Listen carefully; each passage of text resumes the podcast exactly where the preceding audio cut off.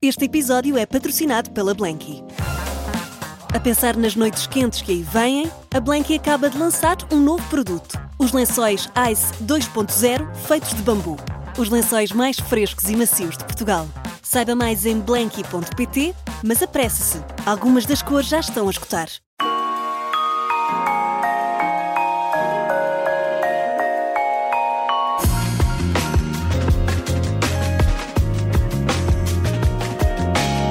Seja então bem-vindo a mais uma edição do Em 40 Minutos aqui na Rádio Observador. Aos domingos, em 40 minutos, ficamos a conhecer melhor uma qualquer personalidade da nossa praça. Não sei se esta expressão ainda se usa, mas posso sempre É tentar. como carro não é? de praça, não é? Carro de praça, não é? Isso era outra coisa, isso era outra coisa.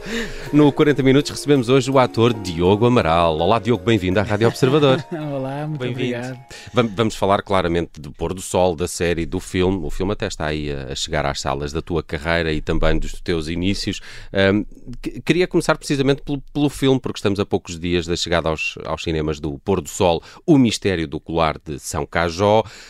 E, e, claro que tínhamos que tentar, não é? O que é que vai acontecer ao Lourenço? Eh, que é a tua personagem.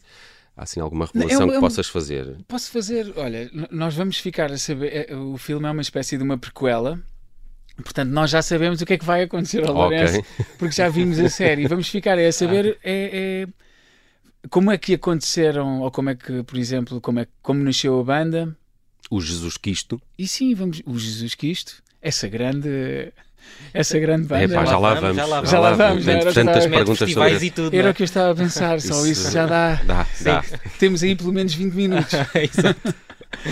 E, portanto, eu, eu- eu normalmente costumo ser hum, um pouco pessimista, ou, ou então não faço, não, não crio bom cenário, bons cenários para as coisas.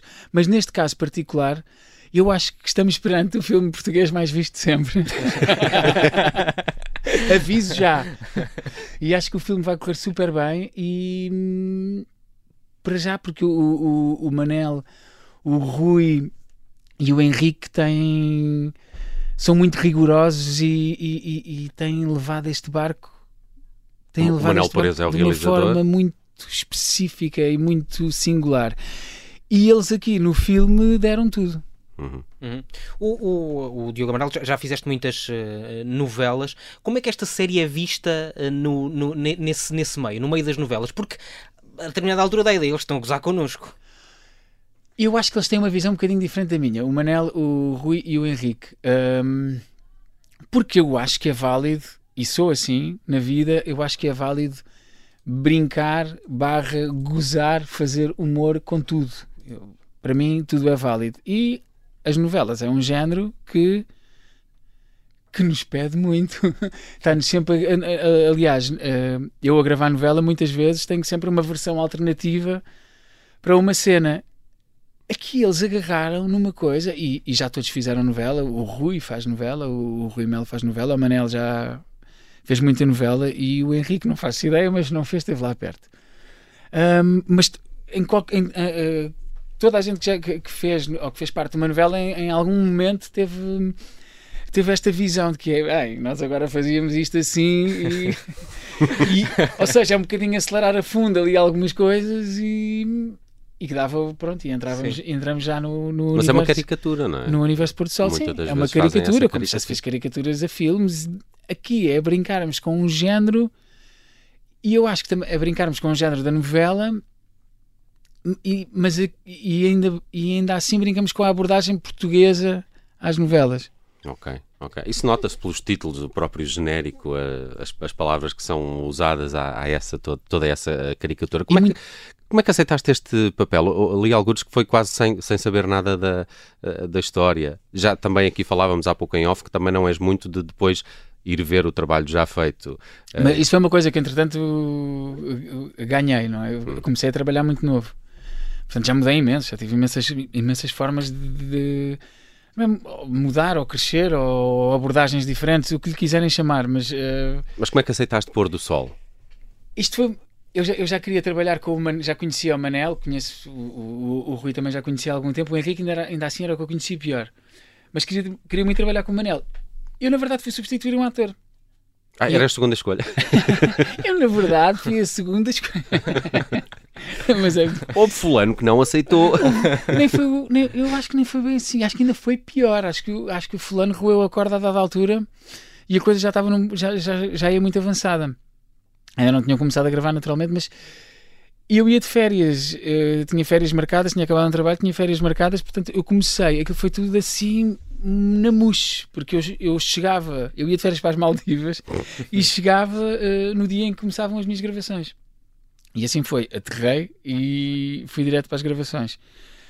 Um, e fui a ler a série no avião. Confesso que fui a ler a série no avião Uh, tínhamos tido uma conversa por telefone, eu aceitei de olhos fechados, quando o Manel me falou assim por alto na série. Leste depois de ter aceitado. Ali depois de ter aceitado. E eu confesso que pensei, meu Ups, Deus, onde é que, que me fui meter? O que é que vai sair daqui? Porque aquilo no papel tinha muita graça. Mas não conseguias ver ainda o que, o que, o que foi feito daquilo. Ainda não conseguias ter como é que eu passar as, as coisas ganham sempre saltam sempre ganham sempre outra dimensão não é quando passam do papel depois quando o realizador uh, com, com, os cenários com os roubos ganham sempre outra uhum. dimensão e, e portanto eu fiquei um bocado assustado mas não parecia uma novela me, a sério ou parecia? Quase que me apetece ser uma asneira. Que é que tu ficas a olhar para aquilo e pensas mas que merda é esta? Onde é que eu me vim meter? O que é que vai sair e, mas assim que, que hum, mas depois fiz alguns ensaios via Zoom com, com o Manel nas Maldivas e tive algumas ideias e rapidamente comecei a perceber, rapidamente foi fácil perceber que não, ok, isto vai, eles estão eles, eles eh, super rigorosos uh, com, com a saber exatamente aquilo que queriam e muito rigorosos ao ponto de quando havia uma ideia que fugia um bocadinho, não, não, não, não, não, não é por aí. A tua ideia, ok, ótimo, muito boa, para a tua série, mas nós queremos ir por aqui. E e pronto, eu acho que e, e, e, se calhar foi desse rigor, dessa, dessa coisa que eles sabiam exatamente aquilo que queriam e, e conseguiram. É, é, engraçado o Diogo ter dito que havia um outro ator para este papel, porque se calhar se fosse outro, depois não teriam nascido Jesus Cristo, não é? é Ficar, se calhar o outro não ia aceitar ser vocalista de uma banda que acaba por sair desta Será que série. Já era? Se calhar foi por isso. Já era. Já estava lá escrito que, já que havia, existia. Ah, já, okay. já havia a banda na, na primeira temporada. Mas aliás. podia não estar disponível para fazer festivais de verão ou assim. como, é, como, é que se acaba no nosso live? Como é que. Desculpa? Como é que se acaba no nosso live? Não é? Como, é que, como, é, como é que isso acontece? Não é? Onde é que se descontrolou? E já para não falar a quantidade de salas esgotadas. Eh, Coliseus, não. Fizemos o Coliseu, do Porto, Coliseu, nós começámos no Maria Matos. Começámos no Maria Matos. Já tínhamos feito uma coisa antes. Não, começámos no Maria Matos assim porque houve uma ideia de olha, vamos fazer, vamos ao Maria Matos numa segunda-feira e ficámos todos. Ah, tá bem, tá bem, vamos lá. E eu, ao princípio, achei, vamos lá para cima, para o café, aquela coisa que eles fazem do café-teatro. Uhum, uhum. E de repente, não, era na sala a ideia deles. Eu, eu lembro de estar nervosíssimo até perceber que havia fila, uma fila de pessoas à volta do teatro porque achava, vão estar três pessoas, nervosíssimo, que é mais vergonha, aquela vergonha alheia, não é? De repente vamos fazer um espetáculo, vamos estar duas pessoas na sala. E, e de repente, no Maria Matos, foi quando aconteceu assim o primeiro. Sei, nem sei o que, é, como é que isto se chama. Aconteceu. Boom. Nem, não sei se é não sei se é boom ou o que, o que é que lhe havemos de chamar, mas de repente tivemos que fazer dois espetáculos porque a sala estava cheia, dava, conseguimos encher duas salas e foi assim meio esquisito. Foi muito maior do eu quero dizer, eu nunca na vida me passou pela cabeça que isto pudesse acontecer. Parece que isso ainda te surpreende hoje em dia. E tem-nos vindo a surpreender a cada espetáculo. Nós fizemos a coisa do Maria Matos, fomos lá, tocámos, eh, fizemos as músicas. Nós para os, para os Coliseus já criámos um espetáculo, temos um guião, é uma espécie de uma performance, de uma peça de teatro, do que lhe queiram chamar. Mas ensaiámos e temos um guião e temos aquilo muito preparado. Ok, que aquilo ganha outras dimensões, porque o público manda muito naquele espetáculo, mas quando nos atiraram para o Coliseu, nós dissemos que sim. Nós, aliás, temos esta, a banda em si, temos esta coisa, dissemos a tudo que sim. E só depois, umas horas antes, é que nos apercebemos que não nos viemos meter.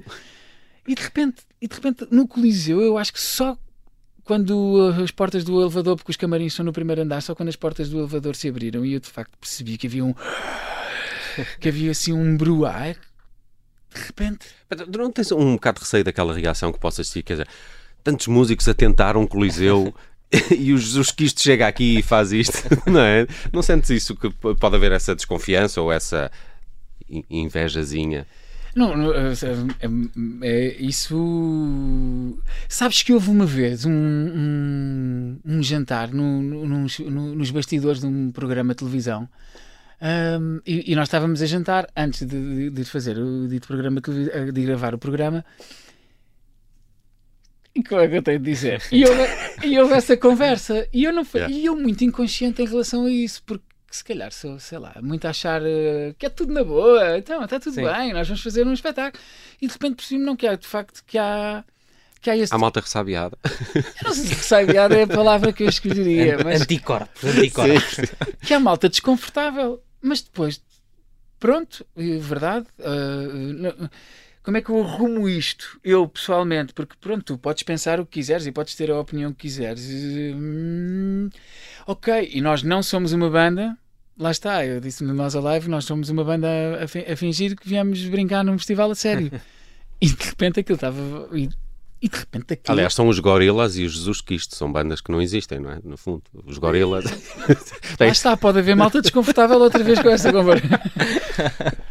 Mas pronto, nesse, nesse jantar depois eu percebi que havia, que havia malta desconfortável mas, uh, mas ultrapassa-me esse desconforto. Mas, mas alguma vez tinhas pensado em ser músico? Isso uh, em algum momento, não, não agora, mas em algum momento da carreira isso, uh, isso passou pela cabeça? Ou não? Nunca na minha vida. e continuo no mesmo sítio. Nós não somos músicos, nós somos neste caso, eh, eu sou ator, não é? O, o, quem sobe ao palco é o Lourenço. Aqui é um bocadinho, é uma experiência porque Isso ajuda. nós fizemos cenas na, na série onde tínhamos uh, um show, onde tínhamos um concerto, não era bem um concerto, era mais um show. Pronto. E nessas cenas, as pessoas que estão, o público que está a vibrar, está pago e claro. coreografado para estar a vibrar. Neste caso, eh, tem esse lado surpreendente, é porque as pessoas, quando, quando a banda me apresenta, apresenta o Lourenço, não é? Nós temos. Eh, quem, tá, quem está ali é o Lourenço, vestido de Lourenço. Que é, pronto, é o, é o personagem daquela história. E de repente, o público que está ali a vibrar é o público daquela história, que conhece os personagens, que sabe a história dos personagens e que acompanha. Eu acho, não tenho a certeza, mas lá está, eu sou um bocado pessimista. Eu acho que a banda sozinha ainda não conseguiu, ainda não tem público que não venha uh, que não seja público da série. Da série, uhum, sim. Uhum, uhum. Acho que ainda não saltámos essa. Se por um lado ainda te mostras surpreendido com, com o sucesso da banda, o Jesus Quisto, como é que também olhaste para. Porque foi um grande sucesso a primeira série Pôr do Sol, as reações uh, uh, no mundo digital, uh, a, a própria RTP, uh, julgo que terá ficado surpreendida com, com o sucesso da série. Como é que olharam para isso? Ficaram também surpreendidos por ter chegado a tanta gente? Claro, muito, é, mas eu acho que é sempre uh, um fenómeno destes, é muito raro. Uhum. É, sei lá, é, estava a pensar se me lembrava de, de se, se, arranjava aqui alguma comparação, mas não, não, também não interessa. Mas é, um, um, fenómeno destes é muito raro e e nós não estamos mesmo à espera. Fazemos um, ou seja, fazemos o nosso trabalho com isto para nós é um bombom, um prémio, um, é, é mais, não é? Uhum. Obviamente que é excelente. É, é, quando, quando acontece uma coisa destas, é eu costumo dizer eh, que isto é um luxo, não é? Que de repente ter estas experiências, esta vida própria que os que isto ganharam, uh, de repente o êxito que isto teve, fizemos a segunda temporada, já estamos no cinema. Quer dizer, isto é, isto é, é, é a experiência milionária. Uhum. De repente é o verdadeiro luxo. E, e claro que é surpreendente. Para nós, para mim, eu posso dar esse exemplo dos concertos. É sempre, tem sido sempre a subir e é sempre surpreendente porque foram o Coliseu de Lisboa foi assim o primeiro porque as pessoas compraram um bilhete no, no, no primeiro, foi uma experiência, foi surpreendente. Segundo foi o Coliseu de Lisboa, de repente. A seguir fomos para o Coliseu do Porto, o público do Porto é. nem sei explicar. Depois fizemos o Alive. Achava é uma sala pequena, bom, e vai estar a tocar o Sam Smith ao mesmo tempo. não vai estar aqui ninguém. Eu não estava a acreditar que aquilo ia estar cheio até ao momento em que entrei e havia pessoas à porta. Eu não conseguia ver o fim de, do palco, eu não conseguia ver o fim. E só mais tarde, quando me mandaram amigos, me mandaram vídeos a mostrar como é que estava lá fora, é que eu tive noção de como é que aquilo estava. E isto é de loucos, é mesmo surpreendente. Estavas a dizer uma coisa que era: nós não somos músicos, a banda não, não, não são músicos, mas, uh, mas, mas qual é a vossa participação na, na banda? Eu adoro as letras, claro.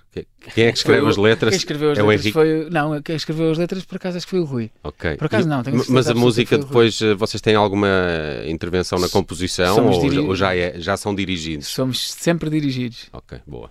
Parabéns Pronto, a esses vamos pôr essa uh, música, essas letras. Obviamente que se tivermos alguma ideia, sei lá, lembro-me de alguns pormenorzinhos que foram que surgiram no momento. Há coisas que surgem no momento da gravação e eles estão super open para, para receber essa a nossa criatividade também. Mais ou menos open, vá. E voltando aqui ao, ao, ao cinema e olhando para outros trabalhos uh, que foste fazendo, Pedro Inês foi o filme que mais, que mais te marcou? Por toda a experiência, se calhar, porque foi o, o foi assim uma conquista. Hum... Bom, também posso revelar esta parte, não é? já foi há tanto tempo esse casting, eu nem sequer fui chamado para ir a esse casting. Eu soube que ia haver esse casting. Segunda opção, outra vez, não? Não, não, não, não por acaso não fui, não fui a segunda, nem era opção. e nem era um casting para, para, pessoas da minha idade, mas eu queria, queria fazer aquele. Uh, às tantas eu queria fazer aquele papel. E, e soube que ia acontecer por amigos e soube do primeiro da primeira entrevista que iam fazer ou que iam receber atores, que iam ver atores e que iam ver atores muito mais novos. E eu sabia que era para estar, que os atores iam ser chamados às 10 da manhã, e já tinha feito outros castings daquele género. Chamam 70 atores para as 10 da manhã e depois vão vendo por ordem de chegada. E eu cheguei às 8. E ainda me lembro quando chegou a diretora de casting dizer então quem é que foi o primeiro a chegar? E era malta, tive com 16 ou 17 anos, eu que já, tinha, já era muito mais velho e que já tinha trabalho, já tinha feito de, de, dizer que tinha sido eu o primeiro a chegar. Ela a pensar, mas tu nem sequer foste chamado. O que é que tu estás aqui a fazer? E depois vá, quase por um momento desconfortável, chamou-me para a reunião e disse: Diogo, isto não é para ti. E eu, mas deixa-me fazer o casting, vá lá, deixa E o casting não era naquele dia, deixa-me fazer o casting, deixa que o realizador me veja. Se não for para este papel, que seja para outro, mas deixa que ele me veja. E, e o realizador viu, o António Ferreira, viu muitos atores, salvo erro, 200 atores ao todo, homens e mulheres e quando ele fez o casting, chamou-me, pronto, olha, vem 10 minutos antes. E, e lá fui eu fazer o casting. E pronto, e eu acho que não sei, uh, sou zero guru destas coisas, e, mas acho que quando queremos muito fazer uma coisa, essa vontade, não é? Uhum. Também acaba por, eh, por nos dar uma vantagem. Uhum. E tu... pronto, e acabou por acontecer. E ele vinha do Brasil, nem sequer sabia quem eu era.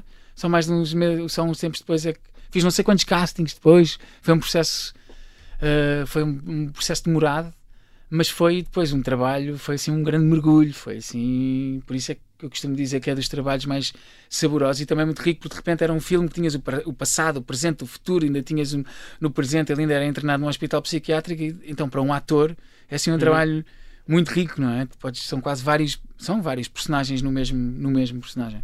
Há, há, há, sempre uma pergunta que salta quando se entrevista um ator que é reconhecido do grande público, principalmente porque faz muita televisão, que é a questão do cinema. Todos respondem, ah, claro, eu gostava de fazer mais cinema. Às vezes também penso que essa resposta é porque uh, se faz menos cinema, em, ou há menos hipótese em cinema em Portugal do que televisão, ou, ou também. Contigo é, é assim? Tu também gostavas de fazer mais cinema? Tantam. Eu adoro o que faço. Adoro. Uh, acho que são expressões diferentes. Eu sou ator porque eu queria fazer cinema. Uhum. E gosto muito de teatro, mas eu sou ator porque eu queria fazer cinema. Uh, lá está, porque acho que é a arte do pormenor. Uh, o plano fecha na tua mão a abrir uma porta e a tua mão está a contar um bocado da história. E não é a tua. Ok, que no teatro também tens o. o um, se calhar a mão não está a contar tanto a história uh, porque quem está na quarta é fila já não está a ver. Uhum. Se estiveres a tremer. É, é, é, é, uma, é uma forma de expressão completamente diferente. E pronto, e não, eu não acho que seja melhor nem pior, mas eu sou ator porque gostava de fazer cinema. E aquela coisa da equipa e do. E talvez mais perfeccionista, não é? Porque no teatro, a partir do momento em que começa, vai como for, não é? Uh, o cinema repete-se muitas vezes. Estou a perguntar, estou a perguntar, não, não, não tenho essa... Eu acho que são os, aí é um bocadinho sempre aquela coisa do tu enquanto ator, tu tens várias coisas. Tu entregas-te a um encenador, a um diretor, porque ah, então, olha, no, no, no, caso do Pedro Inês, o filme é dele, é cinema de autor, aquilo é o filho dele. Uhum. Não é como, por exemplo, nos Perdidos ou numa novela que o realizador está contratado para fazer uma história que alguém que te contrata para fazer uma história. Uhum. Ok, normalmente o realizador é contratado, mas acaba por uh, abraçar essa história. Mas no caso do Pedro Inês é o menino dele. Claro. é, é, diferente. Uhum. Mas imagina, para um ator, eu sou dirigido e depois eu tento fazer aquilo isto no meu caso, eu falo, eu falo por mim, atenção, não falo dos atores, falo eu enquanto. Depois é quase um, sei lá, é quase lançar um dardo, não é? Tu queres acertar ali uhum. E, e, pronto, é ir atirando. E tentando. Nós temos muito mais para falar com o Diogo Amaral. É o nosso convidado hoje no Em 40 Minutos. Vamos ter aqui uma síntese de notícias e já regressamos à conversa com o Diogo. Até já.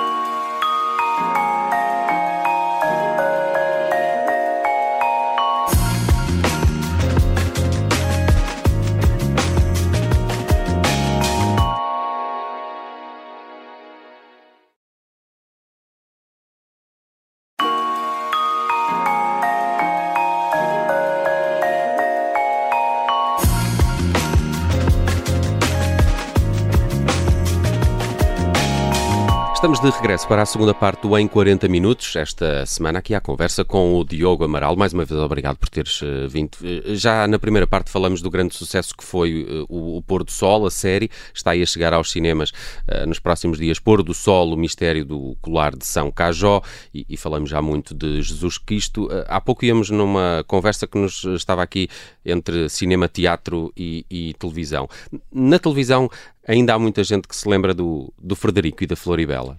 Não há um dia que passe da minha vida que não haja uma referência ao, ao Frederico Ritzenwalden. Aquilo foi muito intenso também, não foi? Também havia concertos, não sei se. se... Olha, foi um catrapum também, assim, tipo Porto Sol. De... Ainda é... durou muito tempo também durou, durou uh, como assim? Uh, tivemos um ano a gravar. Uh, mas sim, foi. Teve um, uma segunda temporada e tudo, acho foi que um, foi Sim, sim, foi, teve uma segunda temporada que, que, eu não fiz, fiz um bocadinho de nada. Hum. mas sim, um fenómeno. quem diria? Não. mas, há, mas há muita gente ainda a falar disso então. Ainda é não é há um dia que... da minha vida que passe que sim. não haja uma referência à, à Floribela. Mas são pessoas mais crescidas que eram miúdos na altura ou não? Mas também repetiu, repetiu já, já repetiu muitas vezes. Pois.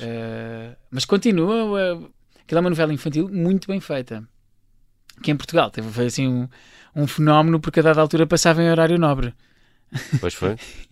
que era. Sim. E pronto, e foi um sucesso gigantesco. Não... É, lá está, não, há coisas que não se explicam. E um remake? Da Floribela.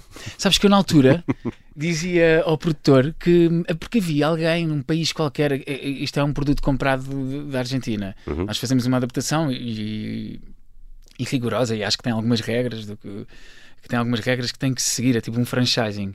E havia, mas houve um país qualquer que fez uma versão da Floribela em adultos assim numa onda de uh, se a versão que nós fazemos era assim mais colorida e de all-star às cores, eles faziam assim uma onda preto e branco, que era ao lado da Dark Side. Mais dark mas tinha muita pinta. Era? Que eram os bons, eram os brancos Sim. e eu, assim os que vestiam de branco e os outros eram assim os que vestiam. E era assim uma coisa meio. E eu acho que a Floribela, assim numa versão mais uh, amadurecida a acelerar a fundo, assim com um toque Tarantino, hum. assim, e depois, se calhar, Roberto Rodrigues para dar assim uma coisa mais gore.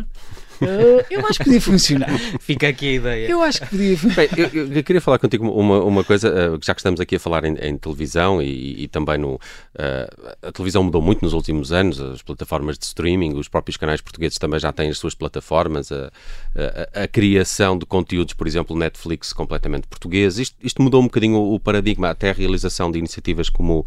Uh, Passaporte Lisboa, não é? Uma, uhum, uma, passaporte. Uh, tinha, tinha ideia até de ouvir colegas teus dizer quando isto foi anunciado, é pá, isto agora é que vai ser, vai haver trabalho para toda a gente, vamos fazer coisas para a Netflix, e outros que diziam, epá, calma, isto não, se calhar não vai ser assim tão fixe, eh, deixem ver no que é que isto vai dar. Mas há de facto esta mudança e cada vez mais eh, a, a, produção portuguesa também beneficia de plataformas que são claramente multinacionais e internacionais?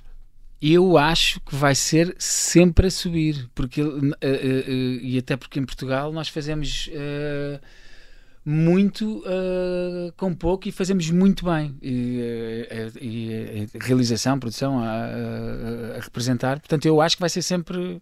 Vai ser sempre a subir e acho que as portas estão escancaradas para fazermos coisas cá, produzimos coisas cá e fora. E acho que vai ser sempre sempre a subir, acho mesmo. Boa, um otimista. E olhando. Nesse sentido, sim, otimista. Corro zero atrás, na verdade. Hum.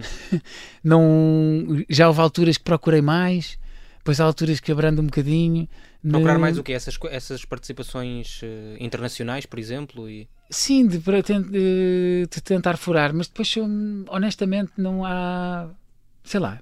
Não, não é que, que diga assim, não quero, não, não me interessa. Não, obviamente que adorava uh, ter uma experiência, uma experiência dessas, até uh, falando de production value, não é? Fazes, fazes uma, tens a oportunidade de fazer uma coisa muito maior, os orçamentos são completamente diferentes e sabemos que nesta área, quanto mais, quanto mais dinheiro há, e não, é, não estou a falar de dinheiro para me pagarem a mim, mais dinheiro de produção. Mas, produção. Não, não, desconf... não desconfias, uh, tirando o facto de seres ator e trabalhar na indústria, não desconfias nada da maior parte das plataformas internacionais não darem lucro? Uh, há essa questão do, mas, do modelo de negócio, não é? Mas exato, porque produzem muito. Pois. Ou estão numa fase. Ou ainda de... estão, mas estão sempre nessa fase, não é? Quando é que o Netflix vai dar lucro? Há sempre essa, essa questão. Não, não és pessimista a esse nível? Hum, e não é o meu. E não é o meu. Estás a ver? Não é o meu. Não me preocupo muito. Acho que investem muito e se pensar de um ponto de vista de negócio, acho que é o certo. Até porque tens, tens, tens que estar a correr com os outros.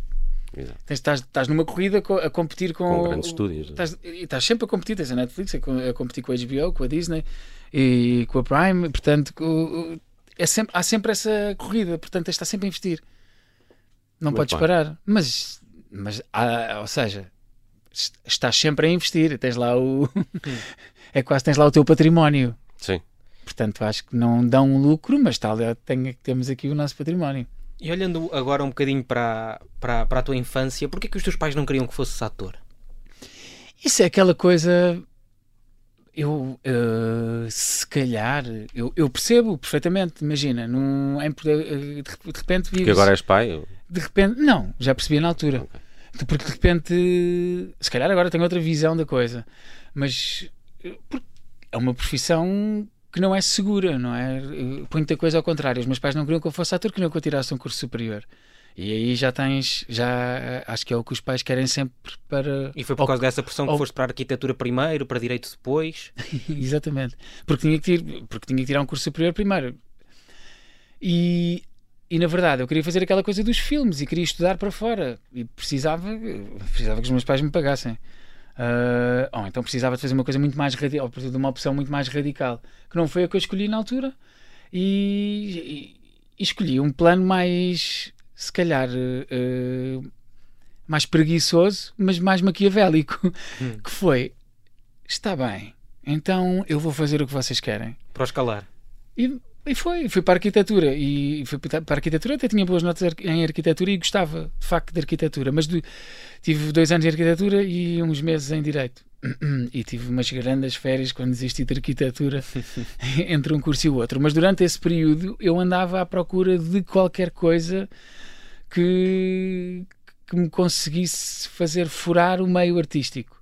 Uh, que fosse a televisão, o teatro. Eu até me lembro que um, já que estou aqui, que um dos castings ou de uma das audições mais aterradoras que eu fiz foi para ser locutor de rádio. Epá, que foi aterrador, que foi assim num canto, num, num, num, já não me lembro, era de uma rádio assim grande em Lisboa e foi assim num canto com um senhor a mandar-me fazer umas coisas para um microfone e que eu estava bloqueadíssimo e não consegui, foi aterrador só Mas se, se ainda existir esse registro, por favor. Mas como, é, como, é, como, é, que se sai, aparentemente, de um curso muito mais uh, artístico e até desempoeirado, uh, como arquitetura, agora quem me ouvir falar, acho que me vou meter em trabalhos, né? E se vai, e, se, e se vai meter num curso de Direito, que é uma Cá coisa está. muito mais Calma. fechada, muito Tens mais... Tens toda a razão, tens toda a razão, mas há uma justificação para isso, que eu pensei assim, epá, vou deixar, vou, vou, vou desistir da arquitetura. Depois, de repente, os meses começaram a passar e eu estava a viver, a, a desistir da arquitetura logo ali no princípio e tive assim grande parte do ano a, a, a, ser um boémio. E depois chegou aquela altura que tens que te inscrever em alguma coisa, ou então vai começar o, vai, vão começar o semestre, as aulas, como é que se diz, e, e, tu não vais estar a fazer nada. O que é que tu vais fazer? O que é que tu vais fazer? O meu avô tinha sido um grande advogado, o meu tio era um grande advogado, e eu pensei, bom, é direito o meu primo estava a estudar, estava em Direito, e eu pensei, vou para Direito. Pode é, os apontamentos. Exatamente. é este o caminho. Se calhar estava a olhar para ele quando tomei esta decisão e disse, é Direito. E assim foi. É engraçado porque a questão que ias falar do, do pai, por exemplo, os, os, os, pais têm muita coisa que querem que os filhos sejam uh, médicos. O pai do Diogo é médico, quer dizer, isto aqui já não ajudava muito. Tem uma frase que eu digo, eu já disse esta frase 50 mil vezes, mas eu acho genial que o meu pai diz que um tipo que muda de arquitetura para direito só podia ser artista. é bem. A, a, sua avó não devia ter uma, a tua avó não devia ter uma ideia muito diferente, ou não? Porque quis deserdar. A minha avó, a minha avó detestava uh, aquela ideia, ou, ou, sempre me disse que detestava. Uh, há uma história que também já contei várias vezes. Uh, a minha avó sempre, a minha avó do, do, paterna, sempre foi. Eu, eu acho que ela tinha um bocado de vergonha que eu, que eu fosse ator, porque era assim um. um sei lá, se calhar não era uma, uma, profissão muito bem vista para, para ela, para o meio dela e, e entre as amigas dela, mas. Um, é, e ela sempre achava que, que, o meu pai tinha que me deserdar e que era uma, profissão boémia e que não era uma coisa séria. E o meu avô tinha sido professor catedrático e não sei o que, era assim umas grandes coisas. Mas a minha avó já estava nos últimos dias e, e, e eu já contei esta, se calhar, se calhar sabes, tu sabes tudo. O, o bilhetinho, O é? bilhetinho. e deixou-me um bilhetinho, eu fui, eu fui vê-la, porque o meu pai é médico, eu fui vê-la aos cuidados intensivos, ela pôs-me um bilhete no bolso do casaco e eu tive ainda um tempo para ver o bilhete e o meu pai depois é que chegou lá fora e disse, vais ver isso ou não vais ver isso? E o bilhetinho dizia, eu vi todos os teus trabalhos. Epá. Mas ali, torcida, sempre, nunca desfez. Incrível. Mas pelo menos ficou a prova que ela escreveu, não é? Portanto, ficamos a saber que a minha avó torcida viu os morangos com açúcar. Exato. E a Floribela. e a Floribela, acho que sim. Já não, acho que estava a fazer a Floribela quando ela, quando ela morreu. E agora o que, é que o, o que é que os teus pais te dizem quando percebem que isto correu bem? Isso já passou há muitos anos. Uh, eu custa-me muito, mas eu, eu, não ligo nada à, à quantidade de anos que, uh, que trabalho ou não. Reparem que eu até estou aqui com alguma dificuldade porque chateia-me muitas histórias com 20 anos. é 20 anos. É. E, mas já, entretanto, já se passaram. Já. For, desde que eu comecei a trabalhar, que sempre. Ou seja, nunca houve uma, uma, uma resistência. Nunca houve. A partir do momento em que eu tomei a decisão, sempre me apoiaram. E. Hum Nunca houve resistência absolutamente nenhuma. Havia no sentido do aconselhamento, de acharem, na opinião deles, achavam que eu, que eu devia que era mais seguro tirares um curso superior primeiro e depois ires às tuas teatrizes, que era como o meu pai dizia. Hum. Isto, isto, não é também uma, uma reação? Uh, consegues encontrar coisas na tua infância que expliquem uh, é, é, o rumo que acabaste de seguir profissionalmente? Às vezes, como falavas da questão do teu avô, do, do teu pai, uh, às vezes quando vivemos assim num meio que, que é mais restrito a esse nível, de, temos em oposição uma espécie de rebeldia em algumas coisas, sim, em algumas decisões, sim. Uh, mas imagina, o, o, meu pai também sempre. Eu via o meu pai fazer estas coisas, estas. vá, assim, uma espécie de. E o meu pai era um. um o meu pai podia ter sido ator, eu acho. Um, e, e, fazia assim umas brincadeiras, vá, umas brincadeiras em família que, que onde explorava assim um lado mais, mais criativo criativo e, vá, e da, como é que eu tenho de dizer, da criação, de criares alguma coisa, de fazeres uma, um mini show ou uma mini, vá, e em família às vezes ele fazia essas coisas e tinha e tocava e, e, e, e, portanto havia mais esse lado no meu pai. Mas sim, mas essa, lá, essa, essa rebeldia, imagina, uh, que também em relação ao meu pai, que é um sportinguista ferranho, e assim que eu tive a oportunidade, uh, uh, tornei-me um benfiquista. Foi tudo para contrariar. Para o contrariar, única e exclusivamente para o contrariar. Sempre viveste em Lisboa? A tua infância é passada em Lisboa? Não, eu cresci, eu nasci em Lisboa, mas cresci em Carcavelos, okay. Carcavelos, Paredes, um menino da linha. Exato, menino, um menino da linha. Muita praia? Hoje, um, alguma, alguma, não era assim, não, não era, só fui surfista mais tarde. não era. Mas sim, mas muita praia. Gosto sim. muito de praia e ainda hoje gosto muito de praia. Hum. Há, há, pouco falavas da, da questão do, da imagem que certas gerações podem ter da, da, tua profissão, o caso da tua avó, o caso do, do, dos teus pais, e dizias: ah, a minha avó achava que aquilo não era boa vida, era uma vida para, para, para boémios. Eh, eh, de, de, alguma forma isso acabou por te acontecer também. Também viveste muito e, e chegaste a falar abertamente até de problemas da tua uh, juventude e de crescimento que temos. Como é, Imagina, como é que, como é que se assume isso também publicamente? São duas, são, duas são duas coisas diferentes, imagina. Eu com isto estou a dizer que os artistas são drogados, não sei se perceberam. Mas... Eu percebi, eu percebi, eu ia, eu ia já responder. eu ia e já isso responder. é uma imagem um bocado da, das gerações mais antigas, não é? Começa a entrar todos, malta aqui no estúdio. São todos uns drogados, só querem andar na boa. Eu arranjo não. problemas com advogados, tu com artistas. Mas o teu problema é maior, porque artistas estão aqui exato, neste estúdio. Exato, e, podem, e de repente começa a entrar isto. A vossa sorte é que não é em direto. Mas vão-nos fazer uma espera aqui à porta. Não acho nada, sabes? Não acho que é um. Como é que te, te respondo? Não. Não é condição sine qua non. Uma, não é condição sine qua non. Uma, um, se calhar foi. Imagina, eu acho que era incontornável. Por uma razão ou por outra, uh, tu uh, és propenso a. Uhum. E por uma razão ou por outra, has de lá chegar.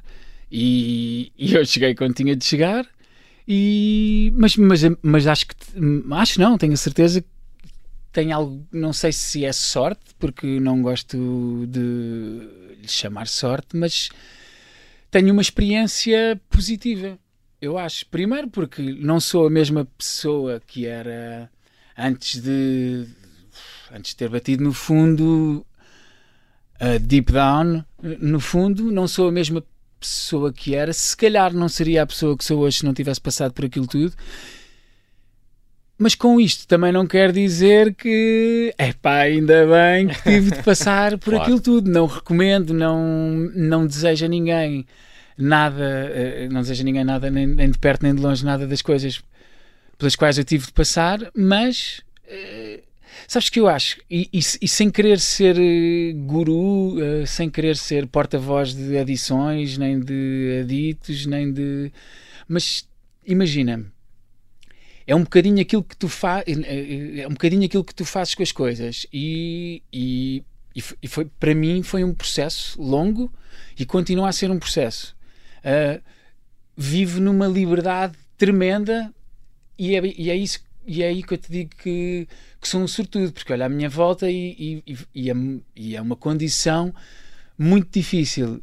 E eu vivo numa liberdade tremenda. A minha vida, tenho uma vida excelente a nível profissional, a nível familiar, a, a, a todos os níveis. E que se calhar eu nessa altura, quando estava num buracão, pensava que jamais eu vou conseguir sair daqui. Era, e era aqui que eu queria chegar, mas sem querer ser guru, que é se eu consigo, se eu conseguir sair daquele buraco, toda a gente consegue sair. Garanto toda a gente consegue sair. Precisas de. Não é fácil, é lixado, mas eu, tenho, eu sou prova de que, de que é possível. Vamos à família? Vamos, já, já, temos pouco tempo, não é? Mas queria só fazer uma pergunta sobre os, sobre os, eh, os teus minutos. filhos, eh, que ainda são muito pequenos, não é? Mas uh, já é possível antever-lhes um, um futuro? Nem Vão fazer a vida negra ao pai como o pai deles fez ao dele? Eles já têm a prova superada, nesse sentido, fazem uma vida. Mas eu gosto, de repente, de repente de usar o meu tempo com eles e de, de, Eu às vezes até costumo dizer que eu não me importava nada de, de ser dono de casa. Só para estar com eles? Para, Mais para- tempo. Para poder passar mais tempo com eles, adoro de repente a cena de fazer eh, programas com eles e de, de partilhar e de, e dos- de, de viver a vida com eles. Os, pro- os programas já- já, eh, tam- são culturais? Eh, Tu tens essa preocupação de os expor, sei lá, teatro, cinema ou, ou ainda não? Mais ou menos, sim, mas tenho a preocupação de fazer, de, de não lhes impingir coisas porque eu gostava que e tentar perceber como é que eles se vão divertir. Como- o que é que vai ser interessante para eles? Obviamente que depois Não sou- pões um filme francês, não é? Não lhe ponho um filme francês. Mas sou grande responsável por, por aquilo que lhes estou a proporcionar, não é? Aquilo que nós, os pais, têm a grande responsabilidade de, de lhes servir, não é? Depois eles podem ir escolhendo ou não. Isso aí é um bocadinho já com eles, o que eles quiserem escolher, que escolham. eh, mas eu posso lhes servir. Se eu lhes servir. Isso era a Teresa Guilherme que dizia: se eu lhe der um pão seco todos os dias, ele vai só comer pão seco. Se eu lhe der um croissant, ele vai dizer: Hum, isto é uma porcaria, porque eu só estou habituado a pão seco. e vamos acabar assim.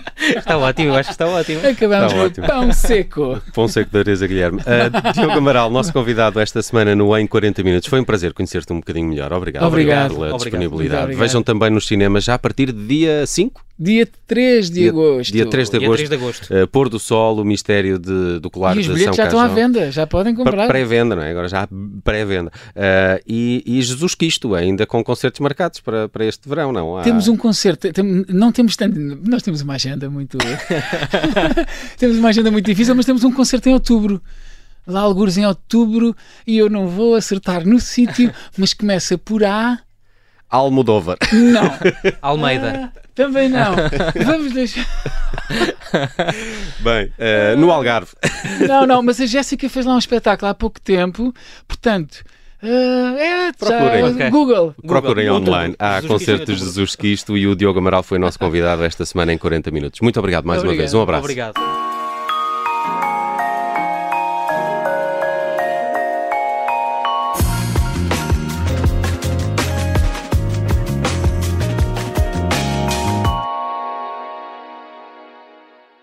Este episódio é patrocinado pela Blanky.